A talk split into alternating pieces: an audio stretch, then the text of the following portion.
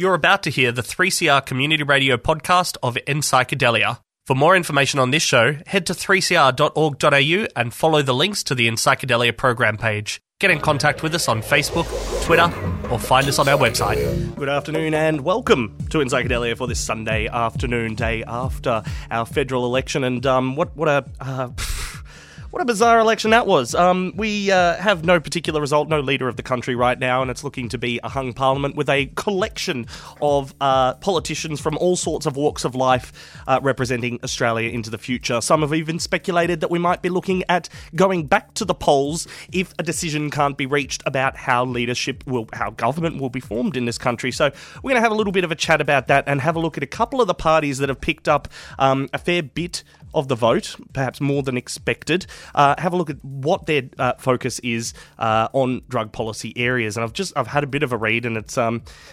It's interesting. I think um, the, the, conversation has clearly uh, changed uh, some people's what what they see as moderate views, but um, it's starting to look a little bit more and more um, authoritarian in some ways, very um, uh, paternal in the approach. Anyway, but we'll be looking at that a little bit later. Um, uh, also, during the next week, it is NAIDOC week, and uh, 3CR will be broadcasting from a number of uh, a number of Victorian prisons, and they are uh, we are celebrating 15 years of uh, live broadcasts in Victoria prisons. So that starts on Monday, and they're going to be at the Dame Phyllis Frost Centre in Deer Park. Tuesday in Geelong, uh, Wednesday Gippsland. Also in Castlemaine on Wednesday, Thursday Laverton, and Friday uh, near Geelong as well. So all across the state, 3CR will be broadcasting for NAIDOC Week. Um, if you want more information, 3cr.org.au forward slash beyond the bars. Thank you as always to Freedom of Species who were just on. They'll be back from one o'clock next week on 3CR. You can find their podcast at the website, also where you can find ours. 3cr.org.au and follow the links to our program page. You can also find us on Facebook and Twitter. Um, we've also got a website with um, little bits and uh, pieces of information here and there.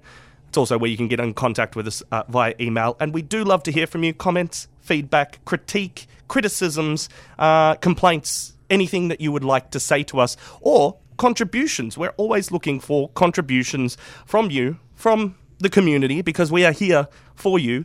So if you've got something you want to say, or if you've got some music that you make, or some art, some poetry that you want to show, or an event that you think we should be at, get in contact with us. Uh, 3cr.org.au. Follow the links to the Psychedelia program page and find us uh, so, up in this program, we are going to be talking some election. Uh, we're also going to be hearing from Rak Razam. Uh, Rak Razam uh, spoke at the Entheogenesis Australis 10 uh, year anniversary conference or symposium um, about about full spectrum consciousness. We're going to find out what he means by that a little bit later, and that's from one of the YouTube videos. YouTube.com forward slash Entheo TV is the EGA channel. We're going to get stuck into some news, I think. And psychedelia news of the week. I don't condone or advocate that everyone should use illicit drugs. I think it's a, a huge decision made with the right amount of research and forethought.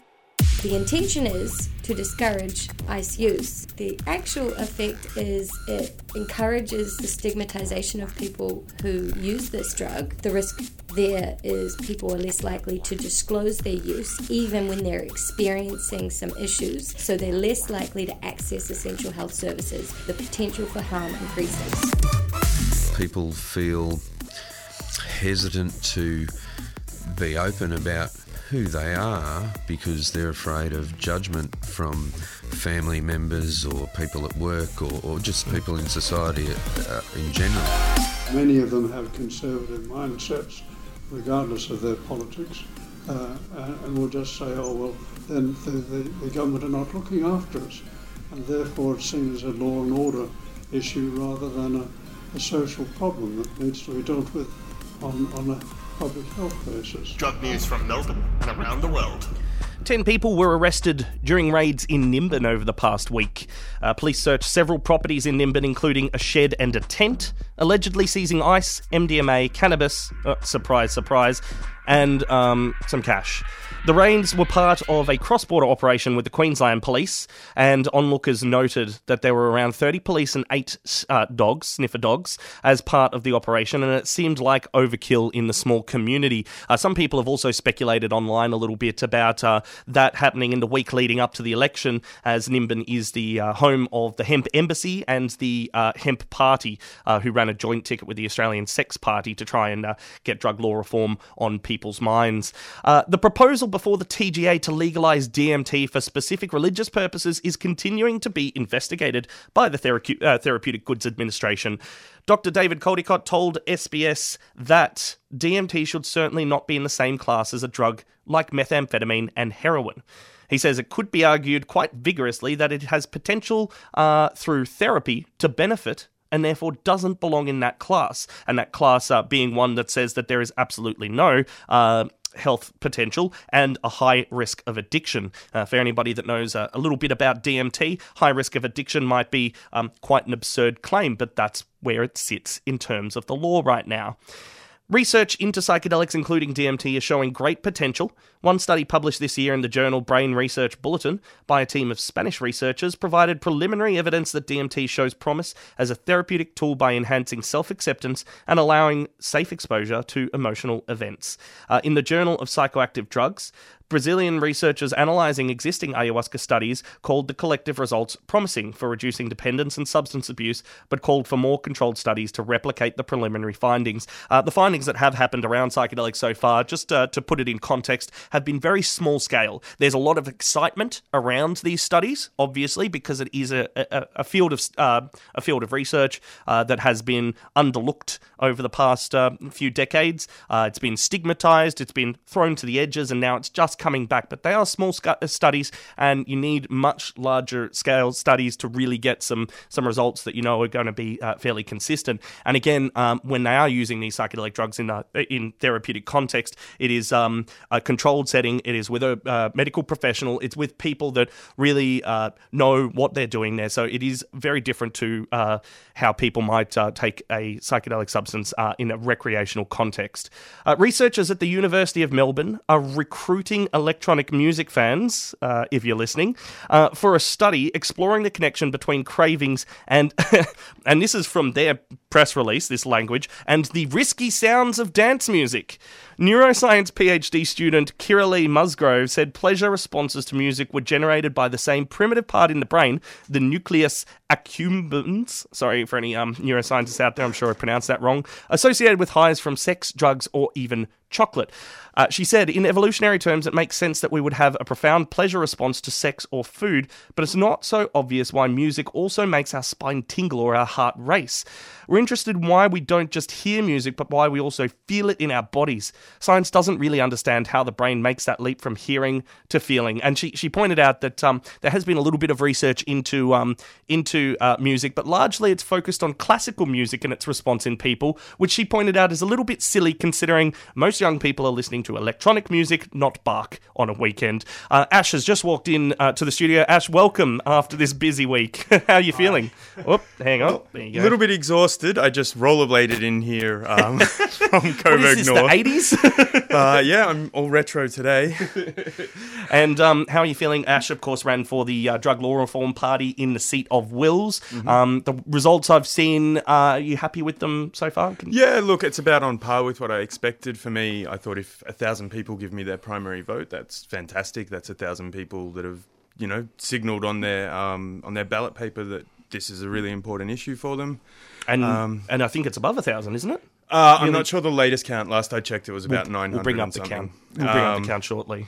Yeah, look, you know, and just the other people involved with the party, or you know, they kind of had a good showing. Um, Adriana Buccianti, who's been on the program before, she looks um, to be the golden girl of the drug law reform party. Yeah, that's right. Because she, well, it's really interesting. She's got a lot of standing in her community, mm. so she's been out and involved with things in her community for a long time. A lot of people know her, so I think her vote at the moment is something like three point three percent or somewhere thereabouts. Yep, it's um, she's getting up to that four percent quota that parties are always after to get some funding for next time. Um, I'll just quickly uh, finish off this story as well from the University of Melbourne. So they are looking for uh, electronic dance music uh, fans um, for this uh, for this study. They're looking for them by the 14th of July, uh, aged between 18 and 40. Um, and there will be more information about that on our Facebook page. Um, so do get in contact with her, and we- we're going to try and get in contact with her and find out more about this study because it, um, it sounds like a pretty pretty interesting one. Um, now, do you have uh, news for us today as well, Ash? Or um, Uh, I, well, because I came in a little bit late today. Um, did you cover the drug consumption room story with? No, Um, no, drug okay, consumption so rooms. It's come out this week. Um, Matt Noffs and Alex Wodak, two well-known drug law reform advocates uh, in the community, um, have come out talking about drug consumption rooms for um, crystal methamphetamine, ice. So they, uh, Matt Noffs had been over to Europe um, to look at drug inhalation rooms over there, where it's been standard practice um, to have these kinds of rooms in conjunction with uh, safe injecting facilities. So there's a trend within drug using communities away from injecting drugs towards more inhalation. Um, you know, with things like methamphetamine. So, for the similar reasons uh, for safe injecting facilities, they're advocating for a drug inhalation room and have said that they're just kind of going to do it anyway. They would prefer government support, but um, Matt Noffs is like, no, this needs to happen. This is a thing that's essential for actually dealing with problematic drug use in the community. and we've seen we've seen uh, the the sort of response in New South Wales when you try and get uh, you know government help from these things, they just turn it into a political issue and put put people's um, lives uh, more at risk than they already are. But you know that's that's the whole uh, modus operandi of prohibition: put people at more risk than they already are. Yeah, so Matt Noffs has also just recently released a, a book called Breaking the Ice, which outlines his views on a pathway out of the problems of methamphetamine use in society. So if you're interested in that kind of thing, it's probably a really good read in, in terms of people actually saying sensible things about dealing with methamphetamine use. Uh, this one was a, a story that popped up in Reality Sandwich, which uh, does a, bu- a bunch of co- countercultural sort of uh, articles. And uh, this story was uh, from Carolyn Mountain Girl uh, Garcia. She was known as Mountain Girl because uh, she she lived up in a hut in a mountain with the Merry. Uh, well, before she was with the Merry Pranksters, that's just the name they happened to give her. So uh, she uh, has written a piece looking into the quasi mystical world of the Merry Pranksters during their 1960s heyday in the US and tracing what happened after. Uh, the Merry Pranksters were a group of countercultural folk, including Ken Kesey, author of One Flew Over the Cuckoo's Nest, and the band The Grateful Dead. The group travelled across the US holding wild psychedelic fueled where they gave out LSD and experimented with audio and visual technology and different performance modalities. Uh, one of the tales Carolyn shares in her piece describes a night of chaos in Los Angeles. She says that uh, so we got this uh, big break shop and it was empty and the floor was even clean. But that night, the only time this ever happened uh, was that a mistake was made in the Kool Aid, which was the uh, drink that they made with uh, laced with LSD. Uh, there was a mistake of quantity. There was a mathematical error, and there was too much. So it really got wild in there. A lot of stuff happened, and we had a lot of people really melting down. And we had Wavy Gravy, Hugh Romney at the time, walking around with a microphone. He would go around and find people down on the floor in a fetal position and get the microphone in their faces and say, Hey, come on, what are you doing? Um, and they would be saying, Oh, I need help over here. And then we would run that through the feedback loop. And then she uh, laughs. And now Wavy Gravy is a countercultural entertainer who uh, has been active for many decades. Here's an excerpt from an interview he did many years ago on a campaign he was running around the US presidential election at the time. I work time. for nobody. I'm with the Nobody for President campaign because I believe nobody's perfect. Nobody keeps all campaign promises. Nobody knows you when you're down and out. Nobody bakes apple pie better than mom, and nobody should have that much power. If nobody wins, nobody loses. It's a pair of ducks. I work for nobody. I'm nobody's fool. Who you voting for? Uh, Who lowered your taxes? Nobody. Who legalized marijuana? Nobody. All right. Need I say more? Let's put him in office. Or her. Watch that sexist talk. I Oh. work Berkeley. Oh, excuse me. What did you do in Berkeley? Uh, in Berkeley, we ran for city council of the 5th district under the slogan, Let's elect a real clown for a change. And did you get elected?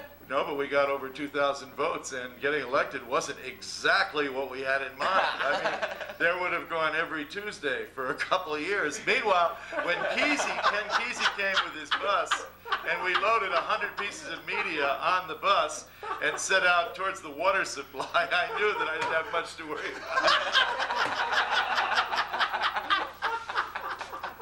So what kind of future plans do you have for politics then? For Just say no's. There's a entertainer called Wavy Gravy um, who um, was being wild at a LSD fueled uh, Merry Pranksters party in Los Angeles in the 60s. So Yeah, I, uh, I remember in my late teens, um, this is the nature of the digital age, um, reading all about the Merry Pranksters and the crazy acid fueled parties, the acid test parties that used to happen in California when LSD was still legal for a few years before it was um, criminalized. Well, there was a real crackdown on the um, on the counterculture in particular because although LSD uh, wasn't illegal at the time, it was certainly something that was being watched by the authorities, uh, especially since LSD was one of um, the CIA's uh, useful drugs in MK Ultra, the uh, infamous um, uh, uh, c- um, mind control type experiments. We can call it a torture program. a I tor- think. it is. It was a torture program, and it was a bizarre um, program. From everything that we read, there's a lot of. A lot of bizarre tales, and there's some speculation that MK Ultra continues to this day. Of course, we're not going to know about this because these are covert operations. The entire point is to keep them secret for as long as possible. Um, but you know, apparently, it all stopped in the 50s and 60s. But Oh, wow. uh, yeah. how we um, know such a thing? Naomi Klein's book, The Shock Doctrine, goes into a bit of that program and its insidious incarnations in Southern America, uh, Southern, yeah, South America, in the Latin countries throughout the 80s. So we're going to be um, coming back uh, shortly to talk election, talk some more election. Um, I've got the policies of two parties who uh, uh, look to be uh, potentially have a few having a few seats on the Senate, and they may be the ones that uh, form the the uh, the crossbench and have you know that government is going to have to deal with. So we've got their drug policies. We're going to talk about that right now. It's Hugo the poet. Goodbye internet, because he's living somewhere where it's um very very difficult to get reception now. So he's he's just said goodbye internet. Here it is, 3CR in psychedelia. Hi, internet. Yeah, hi. Look, um, I think we need to take a break. Yeah, it's not you, it's me. I mean, it's not me. Yeah, yeah, yeah, internet. You may or may not have noticed that I'm posting no links, that I'm uh-huh. interacting a lot less. No uh-huh. comments on your images or dank memes. That's because my wife and I have moved out to the countryside and oh. right up high. On the list of favorite things about our brand new life is that we can't get mobile signal or get online. It wasn't by design, but since we spied the no signal sign, it's been a source of pride and much delight. So my habits are changing from this day on. You won't see me in your feed commenting with lame puns, and I might be even slower to get on to your group thread or question or to replying to your message if you send one. But you will be seeing an increase in poetic freestyles and writtens of me in front of the camera spitting over wilder rhythms. Well, you might see it or not. That's depending on the algorithms. These stats won't grab my attention the way that I'll be living. I'll already be on to the next one, dedicated to a high rate of awesome composition and sustained high quality creation. Instead of this veteran obsessing, getting vexed and stressing about attempting to be getting ever better and better and better at figures of audience retention or growth in audience morphing reach or lack thereof. That's the layers of this rare job I don't even want to be aware of. Algorithms trying to force you to pay for ads and study the markets, and that shit just doesn't fit with my arc as an artist. So even though it was an accidental event, something we genuinely didn't plan, didn't expect, and didn't intend. The honest truth is that now it presents. Uh-huh. Yo, I couldn't be happier to be saying goodbye to the internet. Goodbye, goodbye, internet, internet, goodbye. So long, internet, try not to cry. Too bad, so sad, sayonara, try your eye. So long, internet, internet, goodbye. Goodbye to my city oh old web. Hello to surfing the mycelial oh web. Goodbye to looking at view statistics. Hello to looking at eucalyptus.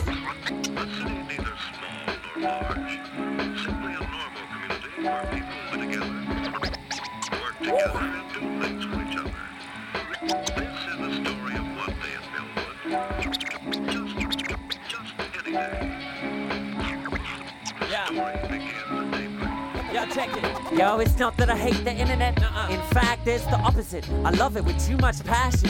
So it becomes a shackle, a pattern of utter distraction. But nine months of that shit has helped my recovery happen. Uh-huh. And my attitude is gratitude to all the family who followed me here to check out this new chapter brew and see this chap renew my bond with all the muses I have used and ignored for so many years in dishonor and all the cats I grappled with in combative spats in these comment wars. These awesome arguments have helped me get beyond the corridors and over the borders of trauma. Post-traumatic stress disorder help me see an online space I can still belong to. Uh-huh. So all the so-called fans just hating on the direction that I'm walking in, you can eat a wheelbarrow full of orchidee. Well, all the people who remained unaware of all of this, who saw me disappear into a boredom mist and thought to all intents and purpose I no longer exist.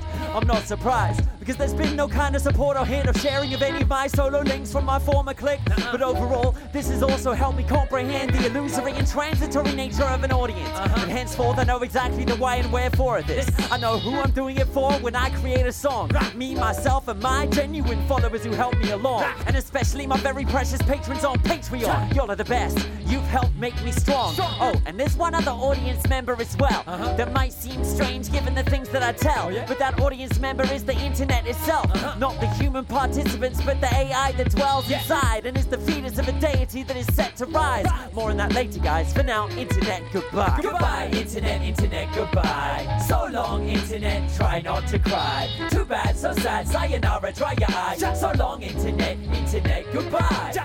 Goodbye to my silly old web. Goodbye. Hello to surfing the mycelial web. Hello. Goodbye to looking at view statistics. Goodbye. Hello to looking at eucalyptus. hello. Goodbye to social media walls and feeds. Bye. Hello to wombats and wallabies. I got Hello, kookaburra, chorus and cockatoo calls. Zuckerberg, suck on my cockatoo balls.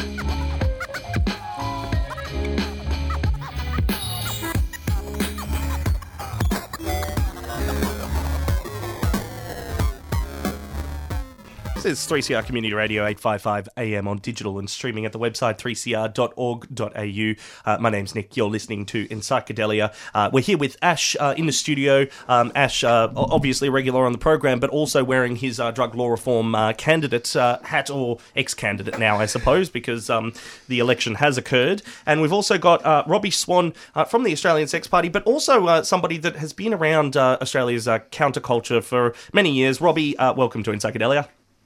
Nick, good mo- uh, afternoon. It sounds like morning, but Uh, it's been it's been a long uh, a long week. So it's been a long night. let's get some uh, initial reactions. Um, uh, Robbie, uh, ha- w- I mean, it's hard to know what to say with this election. Uh, what are your thoughts on what we've seen so far? Uh, well, I think um, you know that uh, there's that the the new voting system that was uh, introduced uh, by the uh, Liberal Party and Nick Xenophon and the Greens. Uh, I think it's been shown to be just completely, you know, broken in a way. I mean, you know, they're all now saying that they've got a Senate that will be much worse to deal with than the old one.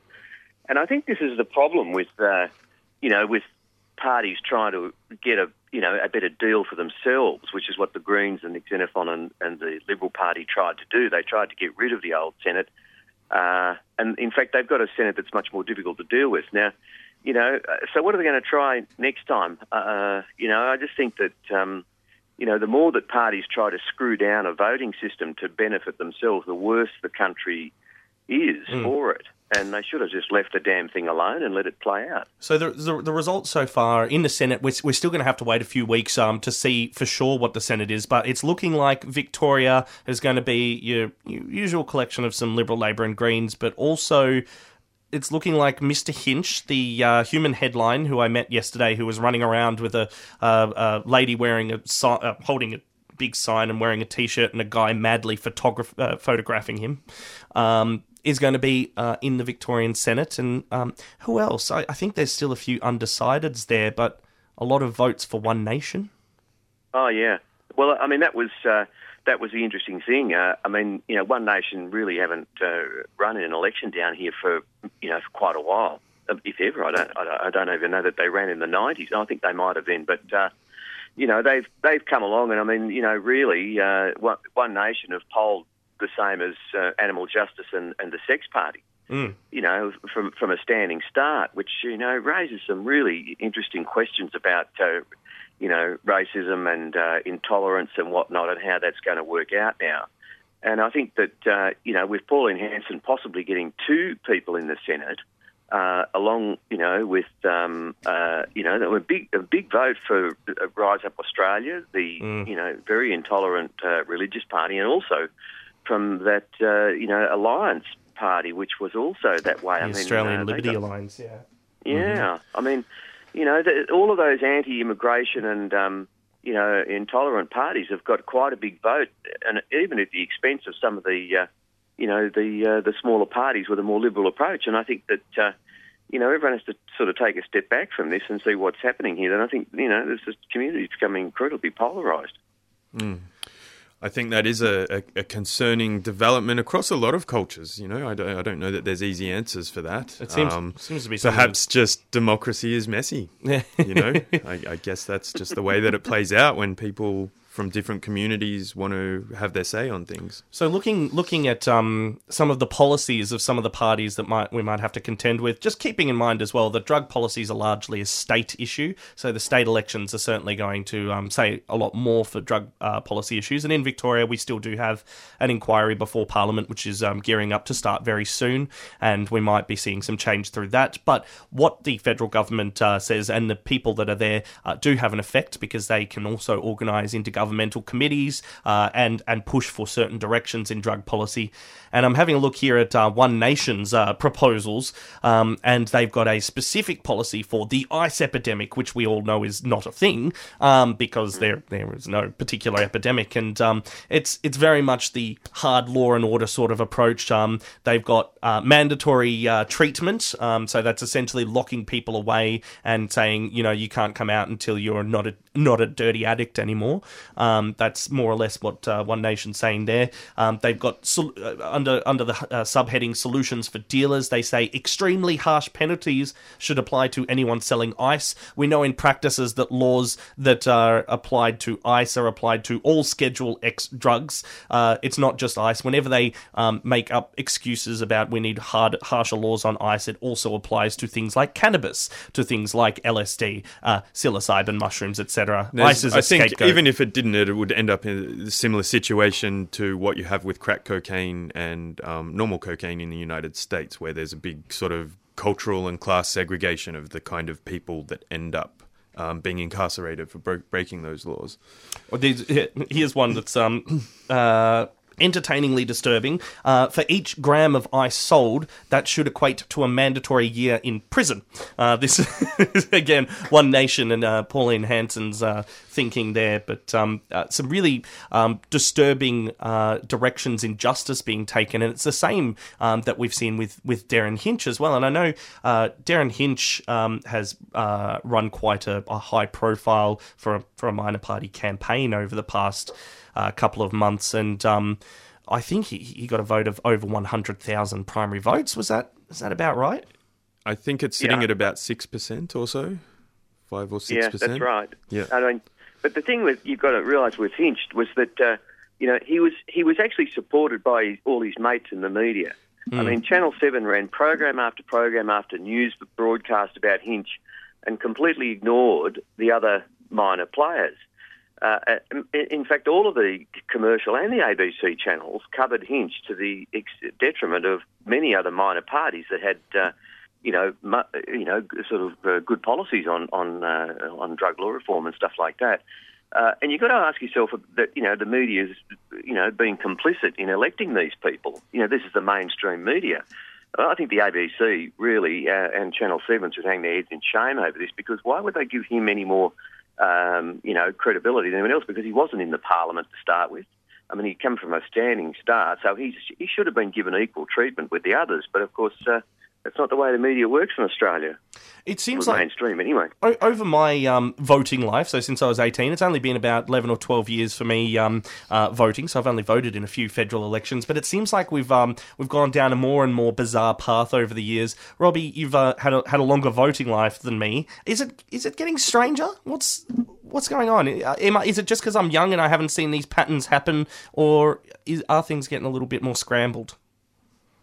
Oh no, I think they are, and I mean, I, I think that to a large extent that uh, you know this is uh, due to the fact that you know that the world's changed to a much more global community, and also the internet is bringing people together in ways that it never did before, and so you've got this splintering of, of, of votes, uh, you know, happening into, you know, people's much more strongly interested areas. And, uh, you know, I think the internet has a lot to do with that. And, and I think that in many ways, the, if the voting system was to go online and, uh, and become a lot more easier for people, and instead of governments trying to get rid of parties so they don't have big ballot papers, if they simply just change the platform or the, the way in which people are elected so that you could have more democracy or more parties and not less, that uh, those problems would be, um, you know, kn- knocked on the head. But, uh, you know, we're still dealing with an electoral commission that uses fax machines that won't accept money from people for deposits for their candidacy except in the form of a friggin' bank check or cash you know, and like, so, you know, they're Luddites. I mean, the, the, you know, but it works to the benefit of major parties. And I think people are expressing a frustration with this by just sort of voting in, in, in strange ways. And I think this is going to happen more and more and more. And, uh, you know, that's what we should expect. We had um, we had some reform of um, of the AEC that led to a, a, a different way that the Senate is uh, uh, is voted for and and um, and and the structure of it comes together. But still, we're using uh, pencils at the booth, which has been a bit of an issue that I've noticed pop up on social media a lot. Uh, people um, putting their uh, tinfoil hats on with the uh, pencils and going, "I'm taking my pen" because they can just rub it out and change the votes. But it is it does seem a bit absurd that we are still voting the same way that we did. Probably 40, 50 years ago. But technology has changed significantly. The world that we live in is a completely different one to 40 or 50 years ago, but we're still voting in the same way. Maybe um, maybe it's time for, for some electoral reform that's actually serious instead of uh, uh, sort of partisanly strategic. Hmm. I think that's interesting. I think um, one of the other things that's kind of happening with the major parties is this battle for the middle ground. It's always, you know, seems to be this competition for middle Australia. And so anybody that has particularly strong values outside of that from different aspects of the political spectrum are, are getting on board with minor parties because their issues just aren't being addressed. There's not not that Yeah, I think that's I think that's right too. And you know, I think that, that look, as much as I don't particularly like Anthony Green's attitude to minor parties because he's dismissive of them, they make his life harder as a psephologist. Um, one of the things he did say when these new voting reforms came in was that uh, a lot of the minor parties on the different ends of the spectrum would have to form together and form alliances. Mm. Now, when you look at the results last night about what happened there with minor parties, I mean, if you took parties like Animal Justice, the Cyclist Party, the Drug Law Reform Party, the Sex Party, uh, Hemp Party, uh, you know, um, and a couple Science, of others. uh, secular party. Yeah, Secular Party, Science Party, yeah, even the Arts Party. I mean, all of those parties seem to me that they could live with each other's policies quite well. Mm. And I reckon that i- if they were to form an alliance of some kind for the purposes of elections, uh, that they would have a combined vote of up around seven and eight percent, which is really enough. That would have been enough to take on the likes of Derryn Hinch and people like that and win those uh, last seats. And I think that uh, that's something that uh, you know people in those parties need to think about over the next couple of years is the possibility of forming an alliance. I mean, they can still keep their own party identities online and run their own parties, but when it comes time for an election, that they all move together and then they pick off different states and they work as a team, like a team of ants. You know, Mm. where everyone supports each each other, even though it's not their particular area. You know what I mean? And uh, and that way, we could start to see some real changes for progressive parties, especially with drug policy. It's it's something that's um, been sort of at the uh, at the borderlands of the minor party discussion uh, that alliances need to be formed because there's so many single issue parties, but the people that are in those parties often support the policies of other single issue parties. So uh, a progressive alliance does seem to be the sort of common sense idea. However, then we've got to wrangle with a whole bunch of egos and a lot of political hubris. so that's the hard part, I think. yeah. Um, well, we- I we- think parties do that anyway. I, I, I don't know. you That's know, a good point. You know, that they do that anyway. Uh, you know, within, within your own party. I mean, it's just like herding cats. Yes. Uh, but but you do it, and uh, you know that's why I think that this could be uh, you know quite an interesting uh, way to go forward, and also you know to challenge I think the um, you know the, the the policies and the way in which the Greens have uh, have worked this election as well. I mean, I, I think we need to dispense with n- now the, the handing out leaflets on the booths and putting bunting out around those polling booths because the Greens performed appallingly in this election. They sat with cars like Nazi staff cars outside the polling booths when they That's a good one. papered them. Yeah, well, I think you were out there, Nick. Uh, Uh, you yeah, know, I I was I was out there. There were um uh, it, I mean it was shrink wrapped around Melbourne, green shrink wrapping. Um, they had a very uh, at their words high profile campaign. Um, they wanted to make sure that Adam Bandt was re-elected, and it looks like Alex Bhathal is um is a likely contender for a lower house seat. Um, so a second Green in the lower house. Um, they wanted to get that profile out there, and they did it in an incredibly um, uh, aggressive marketing sense. I, I think is probably fair to say, uh, especially for anybody that was um, around the Melbourne electorate uh, yesterday uh, voting. You would have noticed a significant Green presence.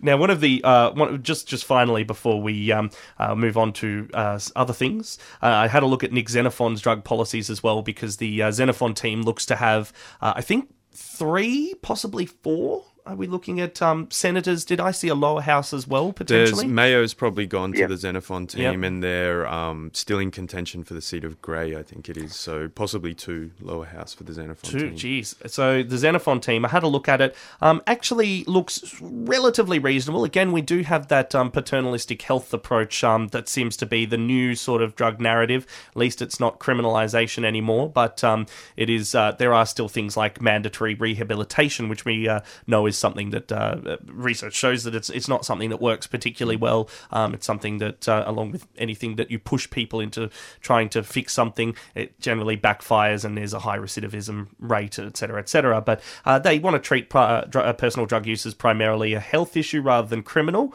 Um, with well funded rehab programs, they have noted mandatory rehab in there as well. Um, they want to focus on minimizing addiction in the first place, uh, explore innovative ways to disrupt and minimize the drug business model, enable the ability of the public to simply and safely inform on dealers. So there's a bit of this sort of uh, dob in a dealer uh, rhetoric going on there, um, and more resources resources put into prevention and rehabilitation. Um, now, I, I think it, it's probably better rhetoric than what we hear from those that are just seeking criminalisation. Uh, but uh, on uh, prevention and rehabilitation, uh, we also need to have that acknowledgement that not not all people that take drugs need to be rehabilitated uh, or need to be even prevented, and that's a, a controversial thing to suggest. Mm-hmm. yeah, Yeah. Well, I think that. Uh, oh, sorry, mate. Go on. No, you go, Robbie.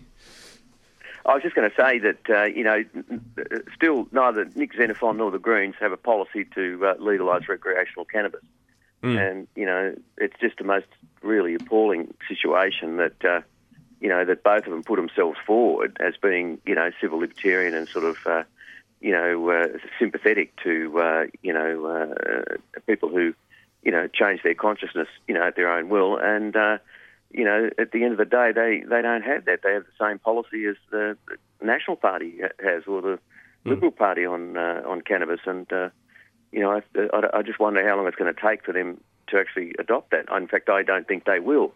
Um, You know, at the end of the day, the Greens are now the party of doctors.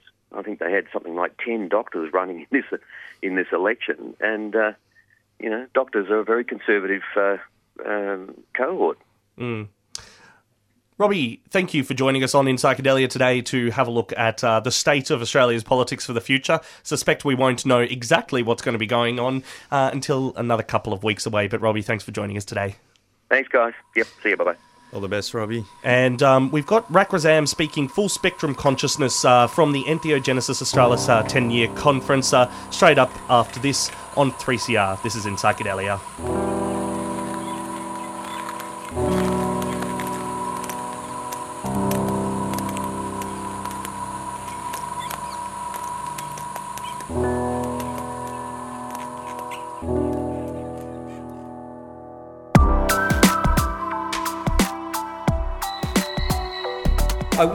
Say happy birthday to EGA for turning 10. It's been an amazing achievement and uh, the backbone of the Australian psychedelic and entheogenic community to help us to magnetize and find each other and come together and have these amazing opportunities to discuss, discuss issues around psychedelics, entheogens, and transformation. So I'm going to jump straight into it because I've got 20 minutes to sort of uh, give a bit of a, a, brief overview of a lot of my thoughts over the years on where the shamanic resurgence and psychedelics are all coming from. As psychedelics are cautiously re-embraced back into the medical fold, what are their other social and co- conscious and spiritual potentials? Are the man-made psychedelics psychic lubricants that have made possible the distributed consciousness of the 21st century? Are these substances meant to reconnect us to nature at a time when material based consciousness has ecologically devastated the planet? Can strategic immersion into a multidimensional hyperspace help change the world? And can we use altered states as a form of psychedelic activism?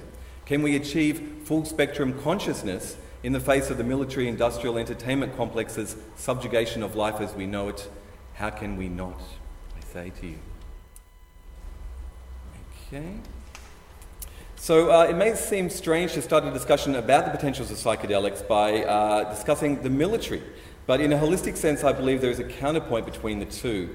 Uh, essentially, the military is the inheritor of the dominator hierarchy that has suppressed the natural plant psychoactives for many centuries now, and the earth-based, earth-based cultures which have uh, worshipped the earth as the mother, as a, an alive, uh, animist sort of um, being. It's this same mechanistic consciousness that has seen the planet plundered and poisoned and treated as a resource to be used and taken from, uh, as all species are subjugated to the artificial drives of the economy. Um, that's the bad news. Uh, basically, the, uh, as you'll see here, the Joint Visions 2020 program is something the American military has been uh, running with for the past decade or so. It, uh, it's a doctrine under which the military is looking to, um, to inhabit different, different uh, areas of being, whether that's land, sea, space, cyberspace, information space, or I would posit shamanic space or consciousness itself. As each platform or medium of existence comes into being, the military's response to it is to dominate it, and to dominate it to control the objectives uh, of its empire. So, as you would know, the medicalization of psychedelics is also back on the agenda. Uh, mainstream news sources all across the world have been very uh, eager to jump onto the bandwagon in a sense and to report on some of the medical breakthroughs and legal scientific tests that are being done all around the world. There are organizations like MAPS which have been pioneering these legal studies and uh, with a multitude of psychedelic substances to treat things like uh, anxiety with late stage cancer patients, uh, cluster headaches with LSD, uh, and MDMA to cure PTSD, amongst other things. Now, the medicalisation of psychedelics is much needed. It's something which uh, was originally uh, happening in the 1960s before LSD was banned, and it is something which uh, is really necessary in our culture. But it's one component, one frequency within a larger spectrum of, of, uh, of uh, consciousness itself. And I believe that the reason why the uh, permissibility is happening in our culture to have these, these tests happen again with organisations like MAPS is basically because uh, the top of the hierarchy needs it to happen. There's a release valve in these things which is necessary for their control of the culture and of the dominant paradigm. Uh, the US government acknowledges there's a crisis with over 22 veterans a day committing suicide, often because of war related PTSD. And MAPS' studies have shown that uh, MDMA in particular uh, is proven up to 83% effective to uh, help cure treatment resistant PTSD.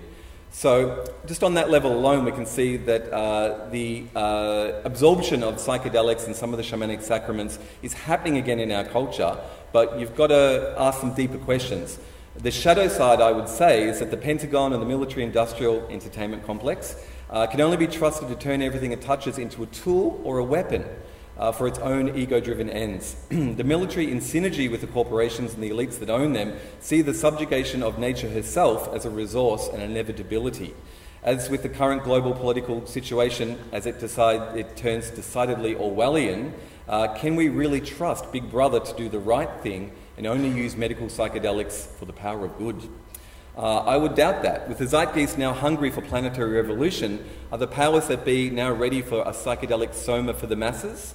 Are the soldiers of tomorrow about to expand their full spectrum dominance campaign into the realm of consciousness itself? And if so, what might the gamut of full consciousness do to this ego action control bandwidth of the military paradigm? The answer to that depends on what you believe the full potential of psychedelics and earth based entheogens really is. Uh, they're not just medicines for the physical body, they are also uh, medicines for the emotional body and for the soul, as the shamanic and indigenous peoples tell us. For instance, if you look at studies by uh, Dr. Charles Grob at the UCLA in America, uh, he has found that psilocybin reduces anxiety in terminal cancer patients. Uh, there's been also separate studies that followed up the infamous Good Friday experiment in 1962, which was uh, looking at divinity students in Harvard and showing that psilocybin can engender a mystical experience and a sense of oneness. Uh, these experiments are a bit different from the normal physical medical modalities and it gets into the realm of the numinous and it edges into spirituality. Um, it seems that the use of things like psilocybin to reduce anxiety in cancer patients is actually uh, because of this spiritual component. It's because it's calming them down and connecting them to a larger facet of their own being and of rediscovering their own spirituality. So these things are not just physical medicines, they also have larger potentials. Now, these potentials are very important as they uh, come back into the Western understanding at this time. We can all sense we face a great challenge in the world today. As the climate changes, the seas rise, economies, governments, and whole nation states are threatening to crumble around us. And the old ways we have governed ourselves with, the hierarchies of power and control that we have, war by war and crisis by crisis, given our power away to, uh, no longer serve us as a people. What we are left with then, in the end, is what nature first gave us our minds, our hearts, and our ability to adapt. And at the root of so many of these uh, current global problems lies the issue of consciousness itself. For too long, we've been told to give over our intuition, to sacrifice our feelings, and to suppress the pain we feel all around us in the way that we live on this world, the way we treat each other, and the way we treat the planet herself, our mother. For too long, we've been living in denial or in grief or rage and carrying this trauma as uh, the sickness that our consciousness has created in the world. So, this reconnection that is happening at the moment uh, is being directly facilitated by the psychoactive plants, by the entheogens uh, that are booming in the shamanic resurgence around the world. Now, these entheogens are said to invoke the divine within, but they also remind us of the world without, without that we are embedded in. As the late great Terence McKenna said in Food of the Gods, one possibility is that some of these compounds may be exopheromones, these uh, chemical messengers that do not act uh, along the members of a single species, but instead act along species lines so that an individual influences members of a different species. Some exopheromones act in a way that allows a small group of individuals to affect a community or an entire biome. Nature might be an organism whose interconnected components act upon and communicate with one another through the release of chemical signals in the environment. McKenna continued to say hallucinogens function as interspecies chemical messengers. The dynamic of the close relationship between the primate and hallucinogenic plant is one of information transfer from one species to another. Where plant hallucinogens do not occur, such transfers of information take place with a great slowness. But in the presence of hallucinogens, a culture is quickly introduced to ever more novel information, sensory input, and behaviour, and is bootstrapped to higher levels of self reflection. He calls this the encounter with the transcendent other. And the other is, you know, nothing uh, greater than, well, essentially nature herself. You know, the, the greater other is another aspect of ourselves. Now, I believe that this process of uh, integration with the other or with nature is something that we have uh, been doing almost for as long as we've been moving away from her, since the Industrial Revolution and since all these technological breakthroughs which distance ourselves from the planet and uh, reduce us down to living in cities and in grids and in boxes and away from the natural flows of energy of the earth, we've forgotten the mother and we've forgotten the original primal matrix that we are embedded in, and now it's recognized us when we're in these experiences as the other. But uh, it's it's never gone away. As we have, uh, you know, climbed the ladder of, of culture and created the hierarchies that we have, the, the network of nature itself has remained what we are embedded in. And I believe that as we see with the plant sacraments, with the psychoactives, when they engage with us in this interspecies symbiosis, there's not just information transfer going on, there's intelligence going on that's independent of us, that uh, points to you know, Gaia as an intelligent organism. And she has been trying, I believe, to get us to come back into right relationship with her. And she's been trying for as long as the plant entheogens have been around, and when we have fallen out of balance with the earth into the city hierarchy uh, type modalities, she had to find another way to connect with us. And uh, before we could go back to the garden and the great green web of nature herself, nature had to get past the white picket fence of suburbia. And so she went to the lab. April 16, 1943, Basel, Switzerland, Albert Hofmann. LSD. Like wind on water, you can't see the thing itself, but you can see the waves and the patterns that LSD has made in Western culture. Beyond the lurid hippie headlines, the LSD revolution has spawned a slew of breakthroughs that helped American business. It birthed a creativity revolution that got the USA ahead in the idea stakes. And there are key uh, reports from many people involved in the computer revolution from the 1960s onwards who used psychoactive substances like LSD. There seems to be a direct relationship between the uh, disassociated or non-linear states that psychoactives can engender and our ability uh, through science and through technology and these, these creative endeavours to ground that into not just our technologies but into our new world paradigm. There's a quote from uh, Jaron Lanier, one of the pioneers of uh, virtual reality, who says, Almost to a person, the founders of the computer industry were psychedelic style hippies within the computer science community, there's a very strong connection to, to this environment. So, uh, this idea of a larger intelligence or a natural evolutionary surge in nature itself is not just a romantic one. It seems that there is a, uh, a whole system sort of dynamic going on in this. Uh, I ask you, you know, is this evolutionary surge in nature working behind the scenes, facilitating non-linear data flows of information that would one day link us together beyond the physical, data tribes webbed by silicon by that other great alchemical miracle, the internet? Is the global mind shaping the infrastructure for the global brain, strategically turning on and off species with these psychoactive substances? If you think of it, the modern 21st century has all these amazing technological breakthroughs, and what are they doing to our consciousness? We now have things like cloud computing, we have like distributed, you know, networks, we have social media feeds, we're all of us on screens, we're all of us occupying our consciousness split. It's no longer in this linear framework of like one, two, three, four. We're doing 100 million things at once, and we're connecting to each other in this larger tribal sort of uh, modality through our technology.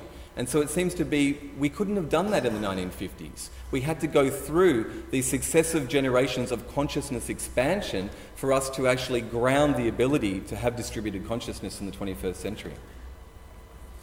In his book Mycelium Running, author and mycologist Paul Stamets makes a direct allusion between the mushroom mycelium network, the dense network of information sharing systems that form the internet, and the neuronal networks in the brain itself all seem to be forms of nature expressing herself on different levels. Or as Stamets says, I believe that the mycelium operates at a level of complexity that exceeds the computational powers of our most advanced supercomputers.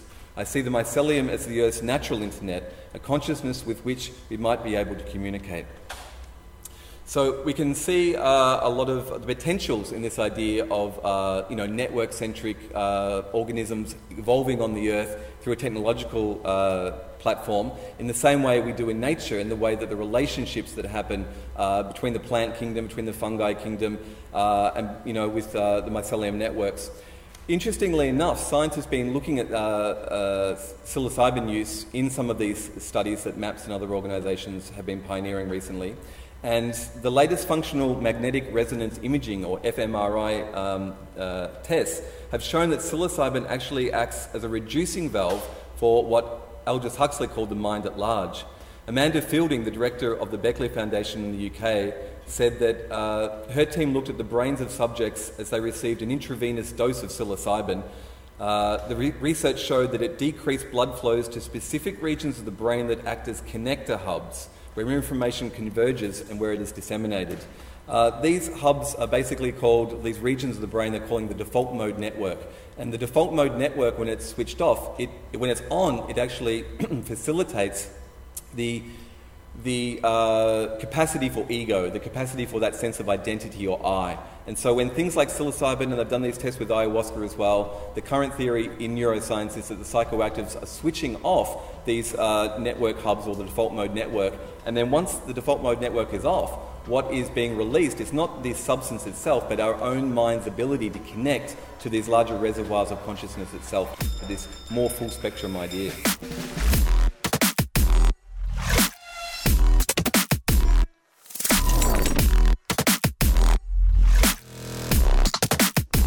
That was Rak Razam on uh, Spectrum Consciousness at Entheogenesis Australis in. Uh, uh, it was a few years ago now. It was their 10 year anniversary. If you want to watch that whole video, youtube.com forward slash Entheo TV is the place to find it. We're nearly finished for the day, but there are some things we'd like to tell you about first. So next weekend is the Australian New Zealand Students for Liberty conference. Um, I'll be speaking at three o'clock on the My Body My Choice panel with Fiona Patten um, on cognitive liberty and how that relates to drug use. You can find tickets online, and they're only twelve dollars at the door or ten dollars online. And um, there was another another thing um, that we were going to talk about. Was there? Oh dear. well, I, I've forgotten it. well, I, I want to say a few thank yous. Ah, yes, thank yous. Um, yeah, people that helped me out in my campaign, people that voted for me, and everybody that participated in the electoral process. Everybody that handed out flyers, volunteered, and went out there to make democracy happen. Good job. Uh, also, happy birthday to the Yarra Drug and Health Forum, uh, who had their 20th birthday or 25th? It was the 20th. 20th yes. birthday uh, celebrated on Monday night, and you were there. It was a good celebration. Oh yeah, it was fantastic. They had Professor Penington as the keynote speaker, and he's the person in Victoria that's been doing this kind of drug law reform stuff for many years. He wrote several reports on marijuana decriminalisation back in the 1980s, so he covered a bit of um, drug policy history globally and in Australia. And then they had a panel discussion with some of the former directors of the Yarra Drug and Health Forum, and really gave the context to um, that organisation, how it sat within uh, the historical context of how it came to be and how it serviced that community and continues to do so. And of course, Greg Denham joins us regularly uh, with news from the Yarra Drug and Health Forum. That's about uh, uh, it for us today. Thank you to Robbie Swan, who joined us on the program earlier. Ash, of course, thank you to you. Uh, and thank you to you you li- for listening at home. Uh, the podcast is at 3cr.org.au forward slash psychedelia. Just follow the links to the uh, program page if you can't spell it. Uh, you can also find us on Facebook and Twitter. Get in contact with us. We'll be back 2 p.m. next week. Queering the Air is up next on 3CR Community Radio. See you later. This is In Psychedelia. Comments, complaints, or contributions are welcome. Jump on the 3CR website, 3cr.org.au, and head to the Psychedelia program page. Get in contact with us on Facebook or Twitter, or send us an email. Psychedelia does not condone or condemn people who use drugs for their choices. Our aim is to present the diverse intersections of psychoactive drugs and society. If you are concerned about your own drug use or a friend's drug use, Direct Line provides a free and confidential counselling service 24 hours a day, 7 days a week. Call 1 800 888 236. In Psychedelia will be back on 3CR from 2 pm next Sunday.